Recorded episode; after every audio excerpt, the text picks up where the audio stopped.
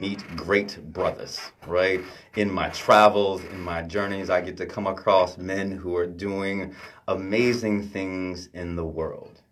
And one of the questions that we seem to not ask, and even though we may be asked this question, we may not answer it honestly, is Are you good, man? Right? We don't ask that question, man. You, you good, man? With that meaning and inflection to ask that I am empathetically and sympathetically with you. And there's this brother. His name is Philip Roundtree. I met him as usual, as you know, at BE Modern Man back in late August and September, and I began to follow his work. And this brother has the hashtag on Twitter and Instagram asking brothers, guess what? You good man. And so I decided, I was like, you know what, I need to know more about this. And the world needs to know more about you good man and why it came out, its impetus and the impact that it has on us as people, as men, and the people who love us. So, dear brother Phil Roundtree, how you doing? I'm good. How you feeling, Charles? Man, I can't. I can't. Well, you know what? I could complain today. I don't know if I could answer that question. You good, man? you know what I'm saying? And be like, yeah, I'm good. Nah, I don't know how good I am, but we gonna you gonna make it good. We're gonna have a great show, brother. How you doing? I'm well. I'm well. It's been a again, we can complain, right? But you know, let's try to accent the positive. It's been an interesting day for me to say the least. Yes, brother. Yes, yes. No, no doubt, no doubt. And so our stories hopefully will illuminate for those who are listening to us. As you know, Phil, we ask this question every time to every one of our wonderful guests. What's your revolution, brother? What's my revolution? Hold up, give me one second. I had I had written it out. You know, I'm, I'm just, I got to write everything down. That's just how I roll. Yeah, no um, doubt, brother. So, you know, I tried to give it as much thought as possible, and what kept coming back, you know, to me is just what it is that I'm out here doing. Just you know, my attempts to destigmatize mental health, especially within you know marginalized and often underrepresented communities. You know, so what that looks like is not only in improving the conversation, but increasing the utilization of services, improving service delivery, and having research that that that's more inclusive. Um, you know, especially me being in the field of social work for umpteenth years. Uh, you know, I'm starting. I started to recognize, you know, recently, the whitewashing of the of the of of first the profession of social work in general, right. but of mental health in, in particular. And so, you know, that's why I've been such a champion now on on advocating on behalf of those who aren't included in the research. Right. Right. On those who aren't who aren't getting murals painted in Chicago like Robin Williams, or who aren't uh, seeing their, a merchandise spike like like Kate Spade after her death. You know, for those people like Sam Sarpong and Lee Thompson Young, you know, black actors and actresses who who died by suicide, right. who aren't included in this conversation. And we want to make so, sure. You're right. We so want yeah, to make so that's sure. Definitely my, you know, what I look as my revolution. Right. Sure. It has to be. You know, it has to be, Philip. You know, these voices that go unheard every day. Right. And like you said, the murals that are painted for Robin Williams, and when people, when actors and actresses and celebrities come out and they tell their story, uh, we want to hear that story, right? We want to make sure that we can we can proverbially lay in the bed with them right? Yeah. Um, but there are people who are every day in our in our communities people who look like you and me whose stories are not told who who are not as we say celebrated in the manner that they should be and so you're telling me that your revolution is ensuring that those voices are heard. Is that correct? Is that what I heard correct? Oh, for sure. Yeah, for sure. no doubt. And we have to do much better. Brother, you know, I, I'm fortunate because very rarely do I have somebody who has his own podcast. And we, you know, uh, I do my homework on my guests, and I, I began looking at the catalog of your shows, dear brother and we are very similar in what we do you know in our communities and our voice and so i want to applaud you first for continuing this conversation. And I know, you know, in your community that it's big, right? You are you you're a big time guy in your community. People know Philip. Am I? Yeah, you you you know. Keep. I love that humility. you know, hey hey brother, keep that humility. We all we all need this. You know, I had somebody come up to me and say, you know what? You know, I listen to your show each week. You know, I I, I googled you, all these different things. You're you're a big guy. I'm like, really? nah, uh, I was like, I put my pants on just like like anybody else. And my line brother Antoine Hickman still clowns me every day. So, and yeah, exactly. So, just applaud you for everything you're doing, brother. So, look, tell the world, man. Before we even get into who is Philip Roundtree, what's on your nightstand right now? What are you reading? What am I reading? Um, you know what? I've I've been reading my book that I've been writing. Um, it's a book uh, geared towards just men's wellness in general. Right. And so from that, I, you know, I like before writing, I like to read, you know, chapters from different books. So right now, I have uh, Brene Brown's uh, Gifts of Imperfection okay. and Dare to Lead. Okay, all right. And so, you know, before I write, just because I, I think, you know, her and I and our views are, are similar um, in how we view uh, vulnerability, how we view shame, and just how important and how impactful that is to an individual. Right. Um, so yeah, so those are the two that I, you know, I read chapter by chapter as I'm writing, you know, my own book. I got you. I got. You. So do you want to you want to leak out the title of that book, dear brother? I, I, have no idea. it might be you good, man. hey, hey, hey, hey, dear brother. I, I, definitely understand, and we're gonna get to that in one second. But it's interesting. I want to pull back for once, you know, just one second. Brene Brown's writings are, are so integral to where I am at this point, right? And I'm actually reading Daring Greatly right now, and so okay. it's a really interesting book about you. And I'm sure that you've read it, but you know, being in the, as she says, being in the lion's den or being in the pit, right? And and and daring greatly to go out and to be the one who fights, who dares to action every day. It's really interesting. Uh, if you get a chance, Phil, listen to her her conversation with Dax Shepard on his show. Uh, armchair okay. armchair expert. It's a wonderful show, and she talks about that vulnerability. You know that that comes up so much here on our radio shows that we have to have, and to dare greatly, I think you have to be vulnerable. You have to be open. You have to be willing to open up and say, to be able to answer that question, you good man, and and sometimes you ain't good man right? Yeah, you know. Exactly. So what exactly. you know, thinking about that hashtag, you good man. What was the impetus for that for you, and and how did you then begin to get traction around it? Well, you know what, I, I can't take credit is is no different than you know when they put who was it, Alyssa Milano when she started tweeting about hashtag Me Too, right? And and women of color said, Nah, you know, Tarana Burke had this some years ago, right? You need to pay homage, right? So to pay homage you know, I can't pinpoint the specific brother who who started the hashtag on Twitter in, in 2016, but it was in response to the rapper uh, Kid Cudi. Uh, right. He was dealing with mental health mm-hmm. issues. He was uh, dual diagnosis issues. I know he had a drug habit as well. And so once he went inpatient, other brothers started checking in on other brothers, and that just happened to be the hashtag. Right. Okay. And so, you know, once I started looking, because I had a I had a podcast already, but once I changed the format, um, you know, I was just trying to think of a name to utilize, and it was just like I knew it was going to be a, a, a podcast dedicated to men's wellness, and I don't know where. I, maybe I just saw it, you know, again, and it was just like, you know what, this will work, this fits, and so it's just gone from there, and you know, I use it every opportunity that I can. Right. Um, you good, man. It's it's such a, a critical it's a critical question. It is you know, a, critical, a, a question. critical question. Right, right. And why, you know, in saying that, it's a critical question. You know, it, it, would seem like it's just an everyday, an everyday conversation, dear brother. You good, man, right? Um, that's the first question that my brother, my dear brother Todd Taylor, asked me. You good, man? But why do you think it's such a critical question for for men?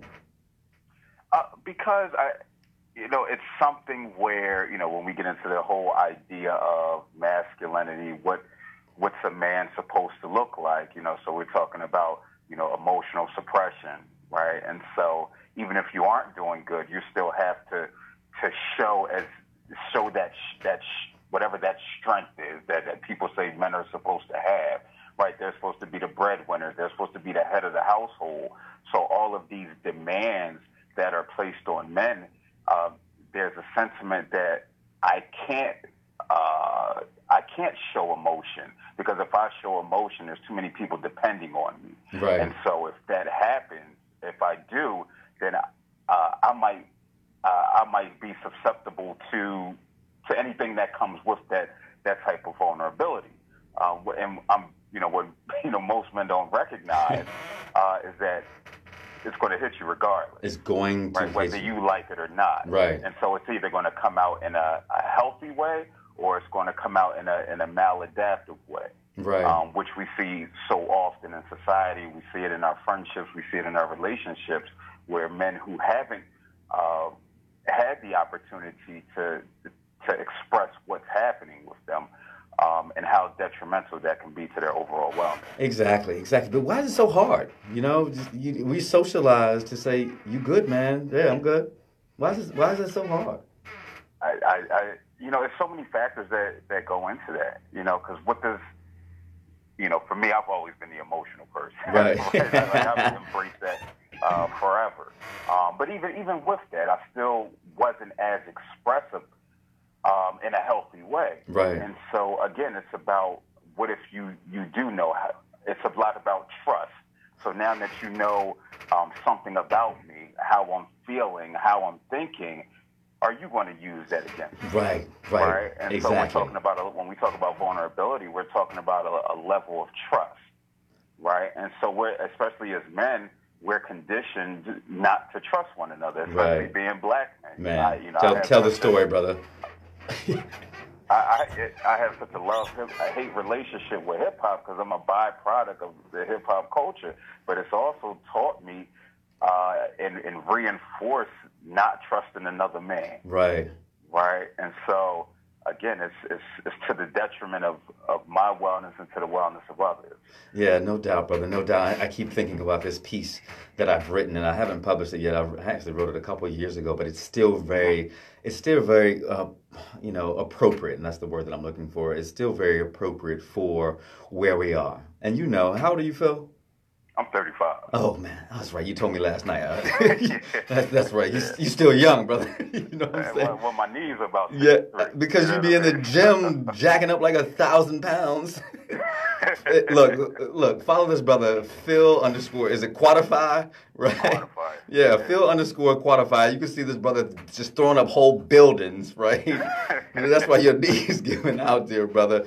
Um, but the article that I wrote a couple years ago was about how the, the death of the head nod, right? Mhm. And so you know, growing up, and you know, for Jazz in the Jazz in the studio here, my engineer man, he'll tell you the head nod was the head nod was really I see you, right? Yeah. I see you, right? And I, I acknowledge you. I may not like you, I may not know you, I may not understand why we're in this space together, but that head nod means that I'm here with you and that I see you, and that it is a, it's also the opportunity to open up, right? Right? To open up conversation. The head nod is dying. You know, It is. It, it, it is dying amongst us, right? I get more head nods now from white boys, right? right? Who think they're woke and want to give me the head nod, right? Or Hispanic brothers. But to get a head nod from a young African American male now, it's hard because, like you said, it, to me, the hypothesis is is that it goes back to that mistrust, right? That Mhm. you, why are you looking at me, right? Yeah, yeah, it's it's been replaced, especially me living here in Philly. Um, you know, hence the reason why you know me going to you know to the Be Modern Man down in Florida, Right. and especially meeting Southern people, or me going when I went to South Carolina. Um, you know, here in Philly, the head nod has been replaced by the grit. You gritting on somebody. Yeah, yeah. So it's it's still down south, bro. The entire time, right? Nobody wants to be the first to say what's up. Right. What's up with that, man? You you feel armed right. right? Because again, we've been conditioned to, to view one another, another as a threat. Right. Um, and so that's you know, and that's why I, I encourage brothers. It, it, it, the first step, you know, if, about engagement um, is meeting people where they are. Right. And so we're talking about, yo, what's up? How you doing? What's up, young fella? right? And it, it, it throw them off. Right. Right. Then it, that begins the, the communication if you if you choose to go that route Right. and have dialogue. But again, we, you know, we're so conditioned to view one another as a threat that you know we miss opportunities to to to work with one another. One of my episodes was uh, competition versus collaboration. Man, tell the story, And brother. It's like you know, we get songs by Drake and DJ Khaled, "No New Friends," And since I've been a full time entrepreneur now, it's like this year I'm trying to make all the new friends. Man, let me tell you, you know let me tell you, bro. Face of the culture. Yeah. You know what I mean? So. No, yeah, yeah, no new friends. I need all the friends I can get, brother. You, you know, you know, we got two scientists on the phone right now, and you know that community, how big it is for us as we age. You know what I'm saying? Mm-hmm. Think about that. Sure. As we age, continuing those neural connections. Yes, I'm getting all heady. Those neural connections that we need down the road, right? I'm I ser- I'm searching for community, brother, right? Because it seems like as we ascend the ladder, you know, our communities begin to fall off, and we have to take more time, more precious time, to actually facilitate and maintain those communities. And so it is so imperative that the head nod lives on, right? Because you know, you know, Phil, we, we get into spaces, right? We get into spaces where it's just me and you, or it's just us, right? And we're so happy, Phil, to see somebody else who looks like us, or at least, right? At least somebody to give us a head nod, like, hey, I feel you. I know, I, I know what you might be going through right now, right? Yeah. Yeah. So, brother, you know, I, I, I'm always, I always get excited about, you know, things. Tell us a little bit about how you got into this work around mental health, uplifting men, and and what was your journey to get there? Uh, well, first I want to say when you gonna get the article out. You know. Oh, there you go. Hold me accountable, brother. That's right. Oh, there you go. That's what we need. That accountability. Yeah, for sure, man. Yeah. It's needed. Yeah. You know, I look around. I, I, I see so much uh, especially on social media. I see things coming from Essence, written by women. I see so many of these different uh, these different type of ideas, these different topics, but I'm not seeing much unless I look at the root from time to time. Right. And they're usually mostly in jest you know, um, even though they're they're great at what they do, uh, you know. But we definitely need more information. So whether it's on your website or what have you, just on your right. social media, right. you know, your Facebook, just to get it out, man. Yeah. It's, it's necessary. No right? doubt. It's no necessary. doubt. All right. So if um, if, if you don't see it within a week, brother, you call me out on Facebook. Like, hey, we had this we had this conversation, bro. What, where's that article?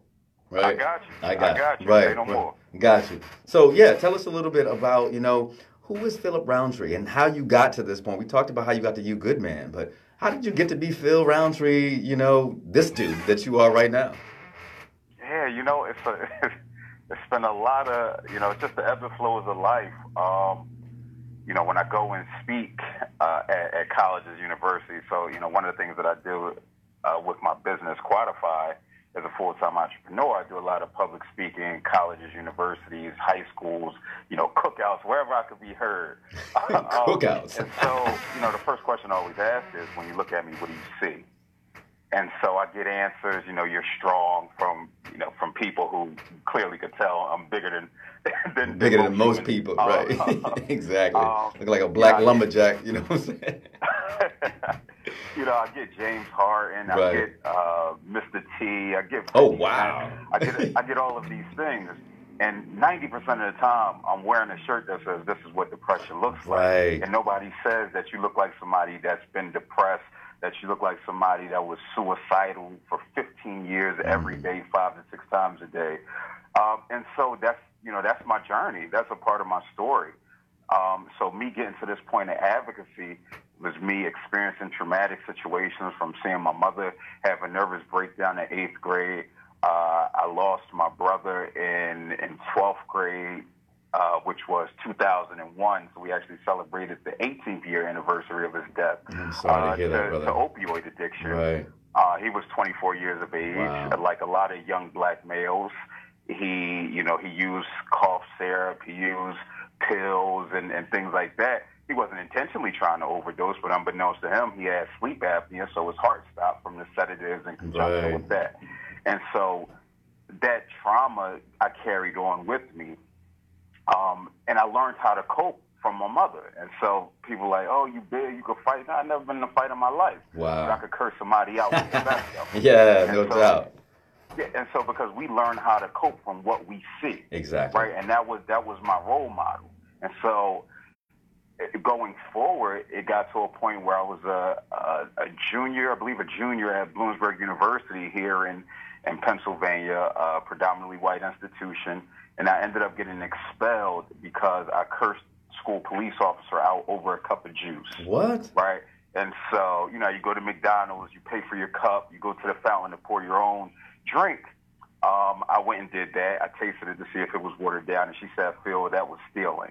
And I always say she knows my name because, listen, you go to a predominantly white institution and you got 20, 30 black folk or minorities on campus. It's like they got a special list, like the like the CIA, you know, the COINTELPRO. and so, um, and so I, I ended up cursing her out with what I knew best. I didn't have the language to say and the emotional intelligence to say, um, listen, I, I feel like I'm being, um, I feel like I'm being scapegoated.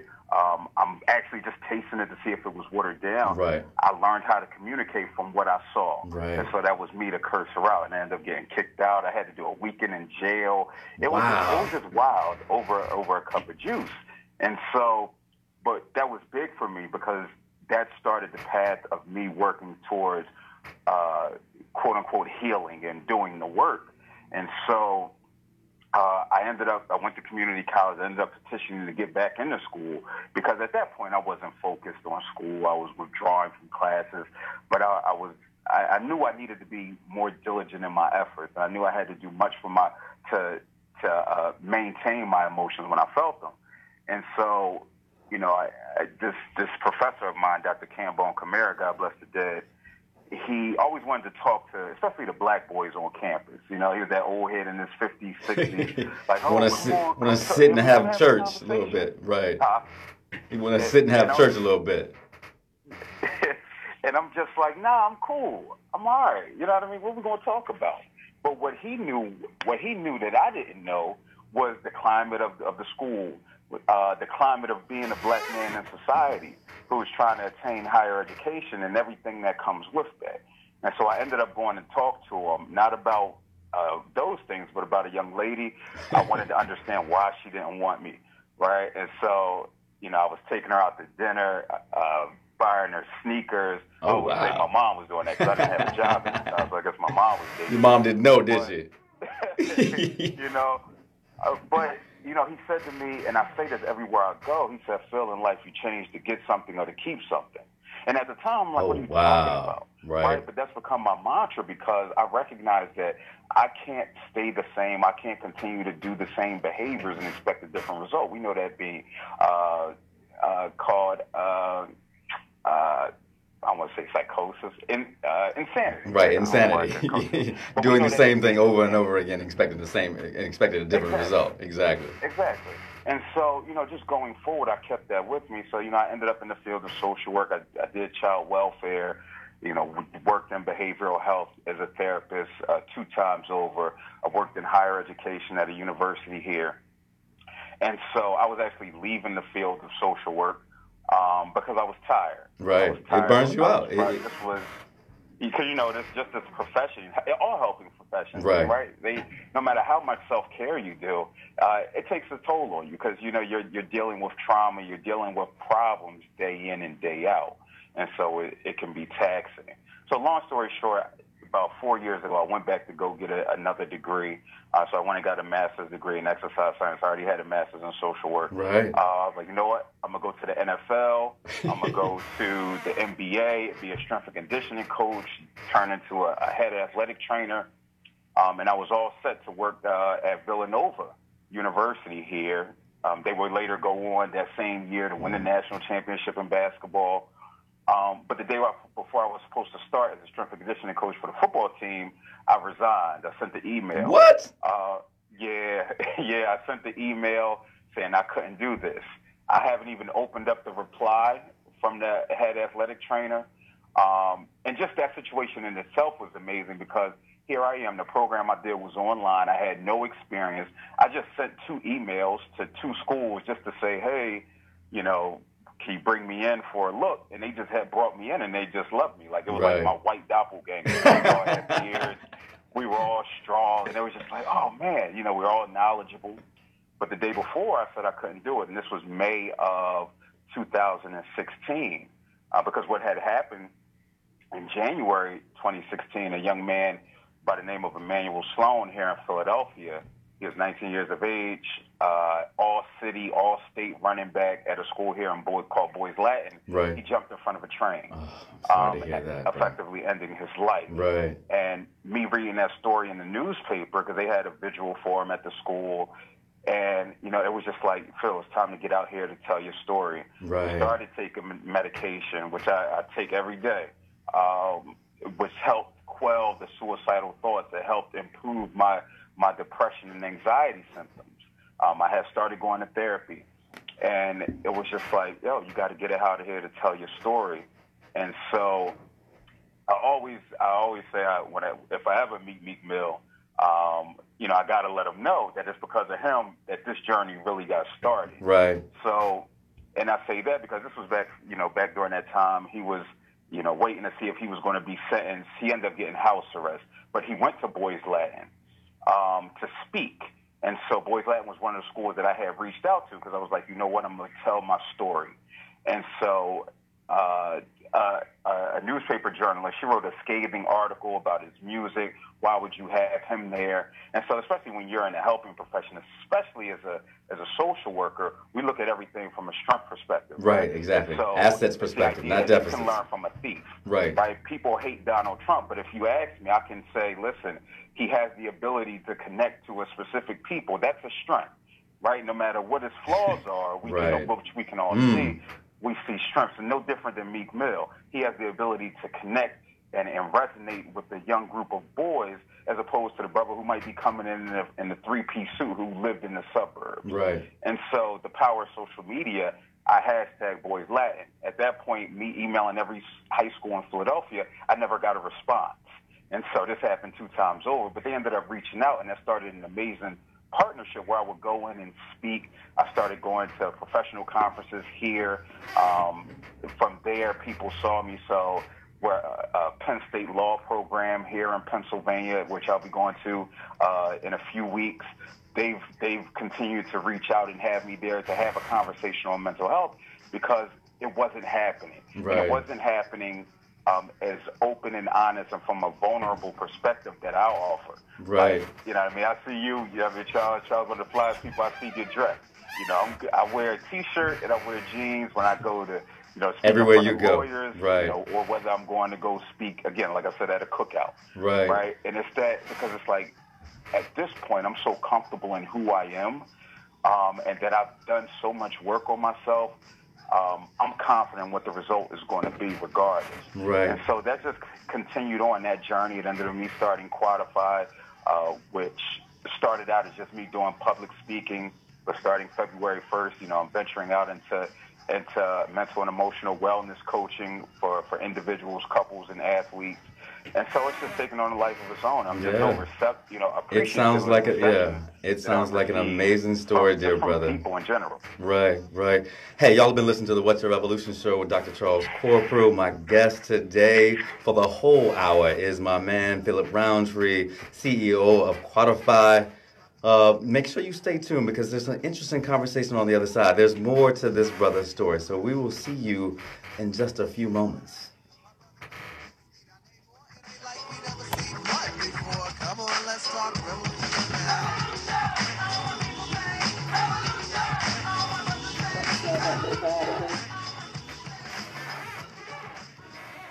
Phone while you drive is never okay.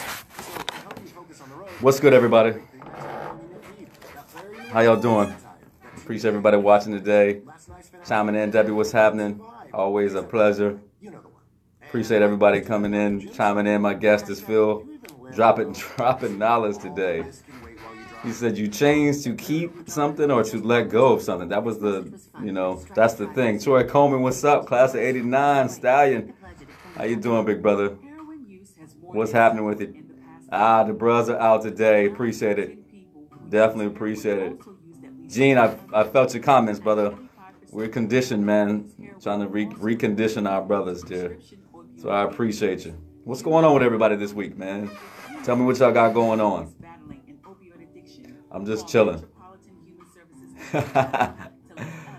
ah, my man. You, uh, Troy, you going to uh, our 30th class reunion? You better, bro. I ain't seen you in years, man. It's been a long time. What's up with everybody? You're hanging out? What's your revolution this week? Mine is just to stay sane and be consistent, as I said early in the year, just to be consistent with everything I got going on. Uh, so please keep us in your thoughts. The radio station is changing ownership uh, in a couple weeks, and we don't know what's going to happen to each of the shows. So please keep the show and me in your thoughts as we try to. Uh, you know, as we try to continue moving on with this message, uh, doing what we do. And just grateful for everybody supporting what we've done over the last two years. And so we just want to keep this movement going. So please keep us in your thoughts and make sure that you listen to old episodes on Apple Podcasts at the What's Your Revolution Show with Dr. Charles Corprew or on SoundCloud, the What's Your Revolution Show. So we appreciate it. So yeah, true. I see the typos. I figured you were talking in like Thai or Bali, Balinese. you know. You better come to our 30th, bro. It's been too long, man. It has definitely been too long since we've seen each other. I might not have seen you since graduation night. and one of us doesn't have any hair. Trying to, trying to figure that out. My line brother said it was going through November again, but it's all good. I got you, Antoine. I definitely got you. We're about to come back on, everybody, so I appreciate you. Peace. Stay tuned with us.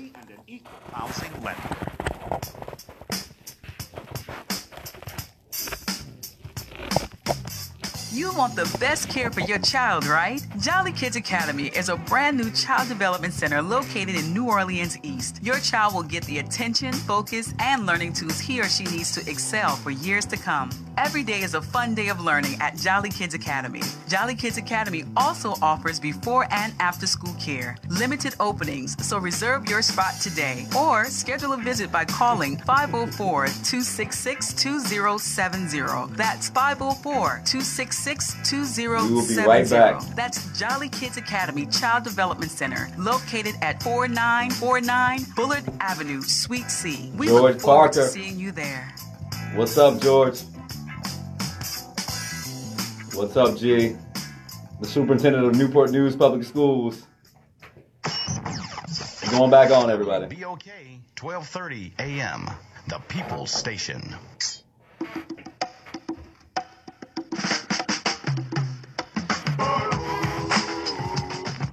What's good, everybody? We're coming back to the What's Your Revolution show with Dr. Charles Corprew. We've been celebrating our two year anniversary, having a, an amazing conversation about you, the hashtag you good man, and listening to how this brother Philip Roundtree, CEO of Quadefy, came into fruition, why his abilities to go out and speak to the world, to show people what depression looks like, and to open these conversations up across the country. As I said, Phil, you've been doing amazing. You've been doing amazing things around the country. So I want to pull back, as I usually say.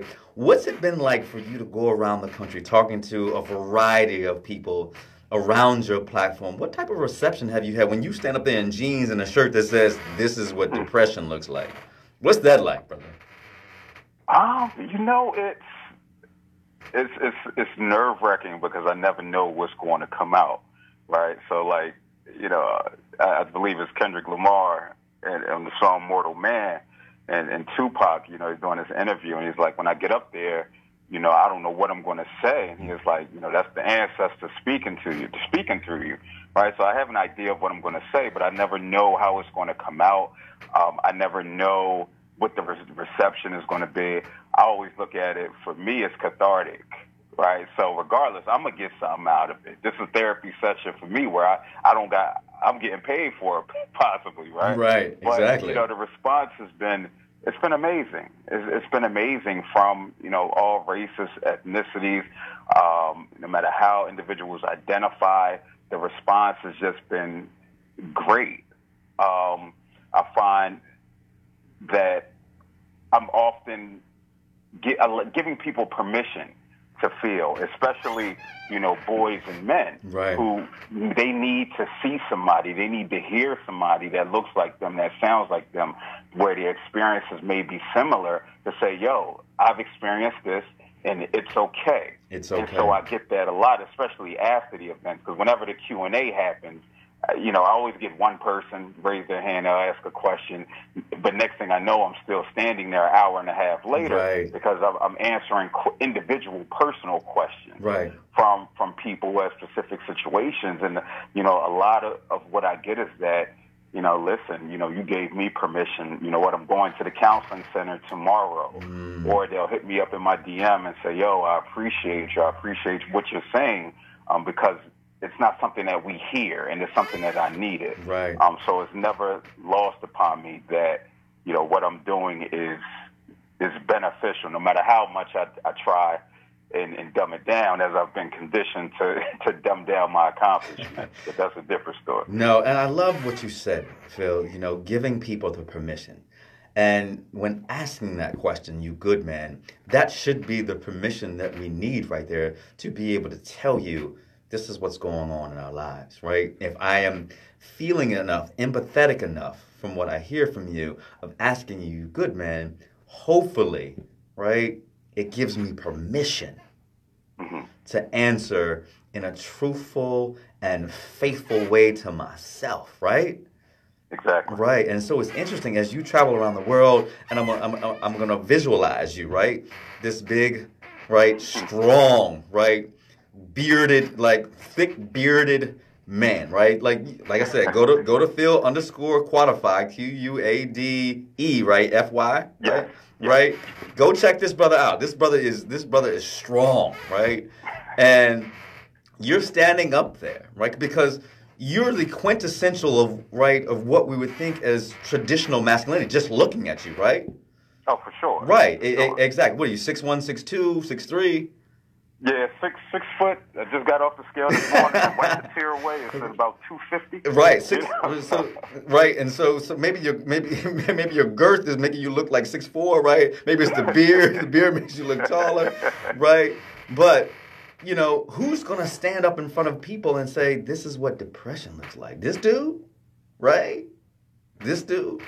And so it's really interesting that you, as a a beacon for us, right, are giving people permission. And that's the point that I want to try to make.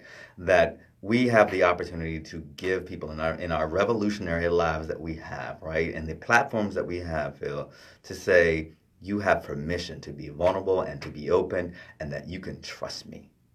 And so that is crucial. That is crucial for our communities, right? You think about how many of our young boys realize that they can't trust anyone because nobody's ever asked them, how do you feel?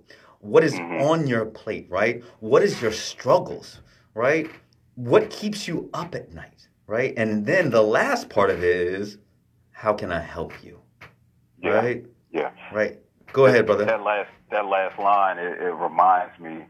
Um, uh, did, you have uh, Reggie Foreman on? Yes, I did, brother. I had him. Okay. man. I had yeah, some amazing yeah. brothers so on the Reggie show. Foreman, he's an amazing dude. And so, you know, when we were at the conference, uh, the Black Enterprise Conference, you know, I was sitting there and, you know, I was getting ready for a presentation I had to do once I got back, and it was on toxic masculinity. Right. And so, you know, he and I, we just ended up striking up a conversation. And he was like, yo, you know, listen, you know, he was in Chicago. He was like, listen, I was, you know, I was into the arts. I was into, you know, I like dance. I like different things. He was like, but I couldn't engage in those things because of, of how the perception would be, right? So I, I, you know, I got affiliated with, with gang culture and gang life, and and what that said to me was, and, and that helped me immensely in my presentation, uh, uh, was that you know a lot of this we talking about survival Right. right? We talking we talking about survival. Uh, so we look at people. we, you know, we're, especially nowadays. You know, I hate the term toxic masculinity Right. To the umpteenth degree uh, because I don't I don't think we look at it in in context, right? Right. And so Mhm. somebody Tell the here story, brother. in in West Philly, right, and they're they're living in a, a neighborhood where you know it's impoverished and what have you.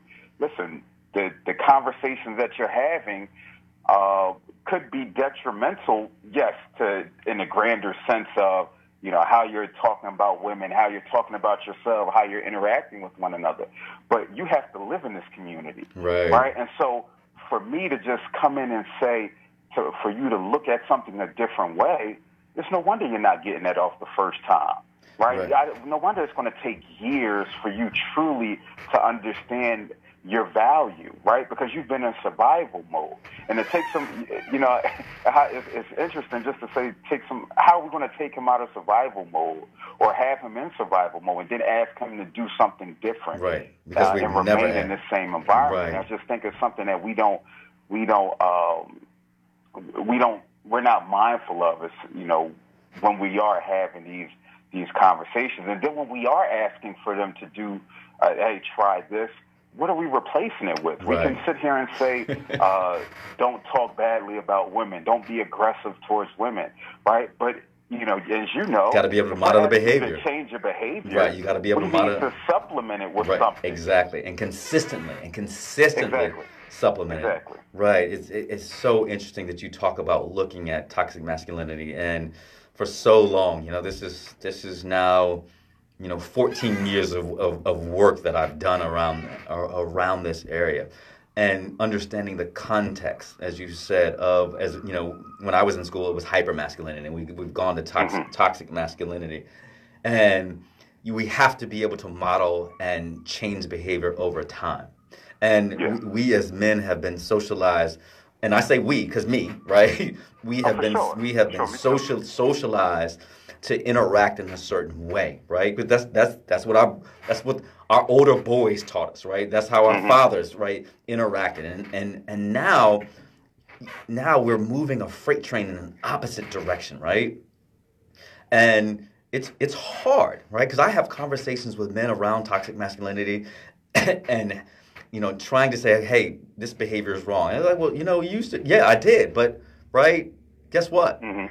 I've had this opportunity to, to see myself, right, and to see the inaccuracies and the the poor judgment and poor behavior that I've had in the past, and now I have the ability to change, right? I have the ability to mm-hmm. change. So do you right? Before you make a mistake. And as you know, we don't get to make mistakes, right? Exactly. Right. And that, that was a point that I wanted to make earlier, right? We don't get to make mistakes, right? Without something critical happening to us, right? Mm-hmm. And so we have to understand that, right? And really look at how we're socialized, how we socialize our young boys, how they interact with other young men, how they interact with other young women, how they interact with other communities of people, right? If we go all the way down the intersectional intersectionality spectrum, how do you interact with everyone that you meet and understanding their their stories? Because we are the first fail to say, you don't understand me, you don't hear me, right? But on the other side, we're like, I don't see you, right? Mm-hmm.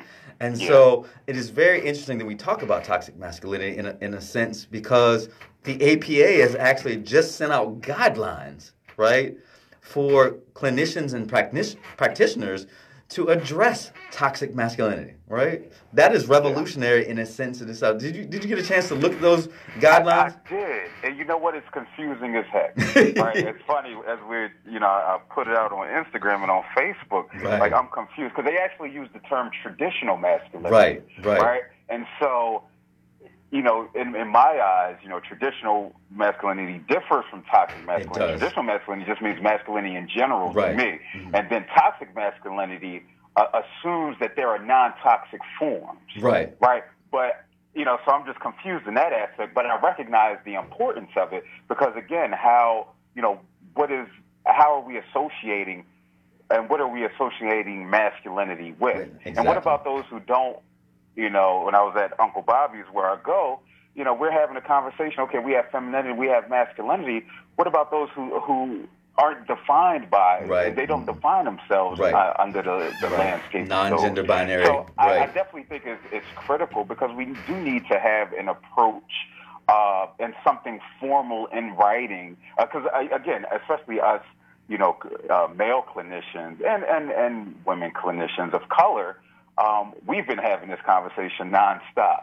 Or because we're talking about what it means to be a black man in society, a healthy black man, a healthy black person, and so for you know, sometimes they always late to the party, right? but you know, glad they showed up. Right. Just say, listen, whatever we thought that being a man was, traditionally, historically, that ain't it because we're seeing that how harmful it is for our our our wellness squad, Right. which is you know physical, mental, emotional, spiritual, and some people throw financial wellness in there. Right. So I definitely think it's necessary, and and some people need to be informed, right? I think for us who have been doing the work, often we've been informed, but for those who maybe have been living in a bubble, um, doing the work. Uh, in, in you know suburbs, no, I ain't gonna go that far. Right, But right. um, you know they might view it differently, especially for, for, for white male clinicians. I think this will be uh, eye opening for them because that's who, in essence, is for anyway. Right. Right. Well, it, So- it's, it's it's interesting, you know, and the pushback has come from because you know, I know you've seen Gillette's commercial around address, Yeah. addressing toxic masculinity. The APA now has gone out on and uh, addressing these guidelines. The pushback, Phil, that we're seeing from traditional men, right, or Mm-hmm. men who who who not only aspire, but this is their life, right? I am I, I am a man, right? And I have these traditional senses of man, and you know all of this pushback. Like there's an attack on manhood, right? Is there an mm-hmm. attack on manhood, Phil?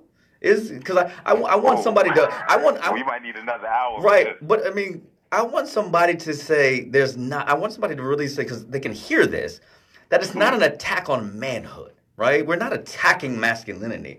We're attacking the forms, and you know, if we really want to get into the science of it, we know that gender is just a socialized concept in, Exactly. anyway, right? Exactly. So having this real converse, this lofty conversation about masculinity is actually irrelevant, right? But for those, right? But for those who want to stay in this conversation, are we attacking men, Phil, by having guidelines about what it means to not be toxic? Out. Oh man, that's tough. um, it is because you know, especially recently, I've I've been more outspoken about. I'll say this. I I definitely understand the importance of it. Again, when we're talking about these traits and these behaviors, right? That yes, that's what we need to be attacking. But somewhere along the line, there and what I see a lot, especially from the the opposite sex, it's been a lot of shame attached to it Right. right? And so it's been a lot of generalizations that take place, which can paint the picture that it's uh, uh, men are men are evil for lack of instead of saying the behaviors of certain men are evil. Right. Mm, makes interesting. sense. So Yeah. I, I think it's the the intent behind it, and we recognize that. Listen, the behaviors associated with masculinity are unhealthy, but it's all about the approach.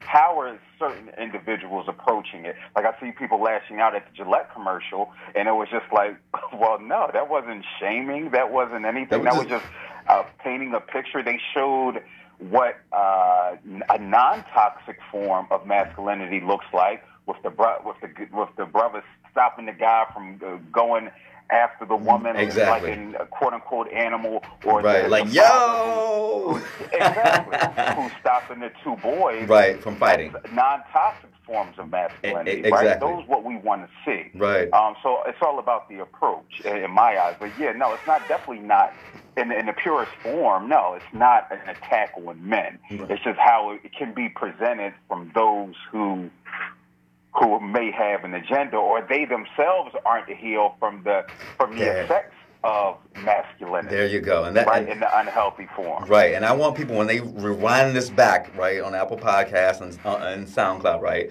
so they can hear that it is not an attack on masculinity, right? It is, it is not. It is an it is an attack on forms of behavior that are detrimental to our communities, right? You think about the two boys wrestling and them saying, "Boys will be boys," right? Right? That that that's that, that that same dude who's who is you know uh, aggressively going after women. boys will be boys. No right? Right? We have to learn from we have to learn from every community that we interact with right? And we have the ability because guess what? We make mistakes. And right? We make mistakes and we have to understand that. But we also as men have the ability to learn. We don't have to sit on the sidelines and say these people are crazy. Why are they attacking my man? I just want to be a man right you want to be a good man, right? Because when, right, if we go back, you good man? Yes, I am good man. So you, think Yeah, about we- that. We're talking about healthy human beings at the end of the day, man. You know, what's healthy, a healthy behavior, and what's an unhealthy behavior. Right, exactly. Unhealthy behavior is is going, putting your arm on a woman and, and telling her what she what she meant to say. Right, that's unhealthy. That's Right. unhealthy as an individual. That- um, What she you know, meant to and so say. at the end of the day, whether we, you know, get caught up in terms and labels, we're talking about what it means to be hel- a healthy person versus a, an unhealthy person. And men have men have the responsibility um, to to you know not just be a bystander, Right, right, and allow things to happen. Right. Uh, Uh, we have to we have to take an active role. and that's the Um, thing. So yeah. We and we have to take an active role within ourselves, and we talk about on this show at length finding and embracing the healthiest version of yourself, right? Because Sure. revolution happens within you first, and then it then permeates out. Correct? Right? You cannot you cannot go out here and espouse, right? If you had not done the work of Phil Roundtree, right? You could not go out and then espouse to the world what you what they need to hear, right? You couldn't give them permission without having done your work, correct? Exactly. Right, and so that's what we're asking men to do. That's what Gillette is asking men to do. That's what this show is asking men to do. That is what the APA is asking men to do. Take time to do the work and understand that you're not perfect. You're you're gonna make mistakes, but realize that when you say things in a certain community, right, and you re- you realize like, oh man, I, I messed up, right? You know that the next time right? That this is what the behavior should be. This is what the language should look like. This is where your empathy and sympathy should come from. Instead of saying, you know what, that's them, or I don't want to be bothered with them, or that's their lifestyle. It's not their lifestyle, right? Yeah. Right? Yeah. It's not. Understand that. And so, yeah, as usual, Phil, the, I get excited. The time goes by so fast, right? So, uh, one, I want to say I appreciate all the time, the, the pearls of wisdom that you have dropped.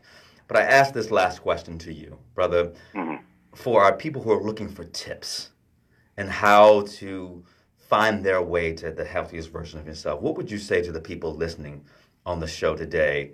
How what's a what's a tip that you would give them to help them move along their path to revolution?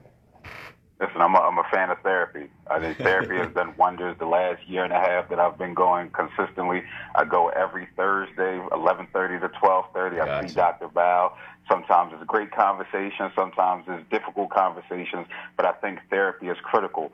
Uh, no matter whether you're experiencing uh, unhealthy situations, unhealthy thoughts, feelings, behaviors, or if you're you're in a, a great place, right? Because you want to be able to sustain that great place. So I'm a firm believer of therapy.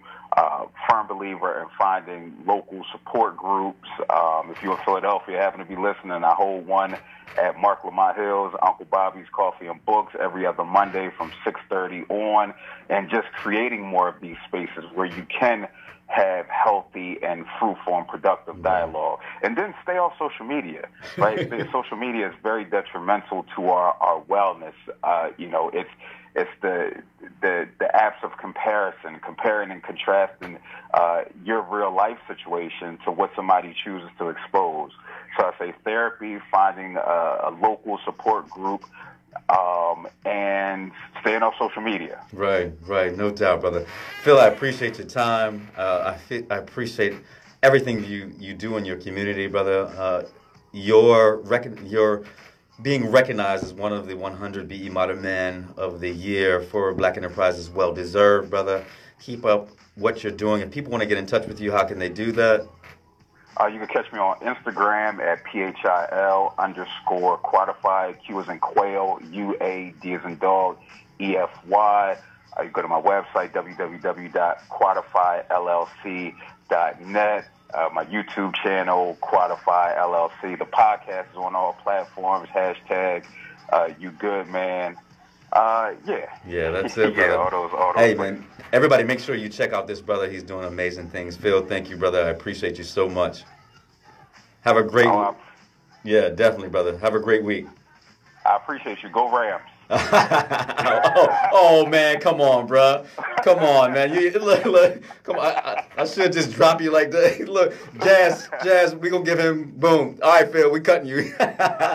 we, we, All right, all right, Thanks, brother. man. Take care. Hey man, thank you everybody who's been listening today. We've had Phil Phil Roundtree, CEO of Quadefy, on the show talking about toxic masculinity, talking about how we can make moves, how we need to ask that question, you good man, to be able to answer it empathetically and sympathetically and truthfully to make sure that we are finding and embracing the healthiest versions of ourselves, man. Shout out to everybody who watched on Facebook today, everybody who's been listening in.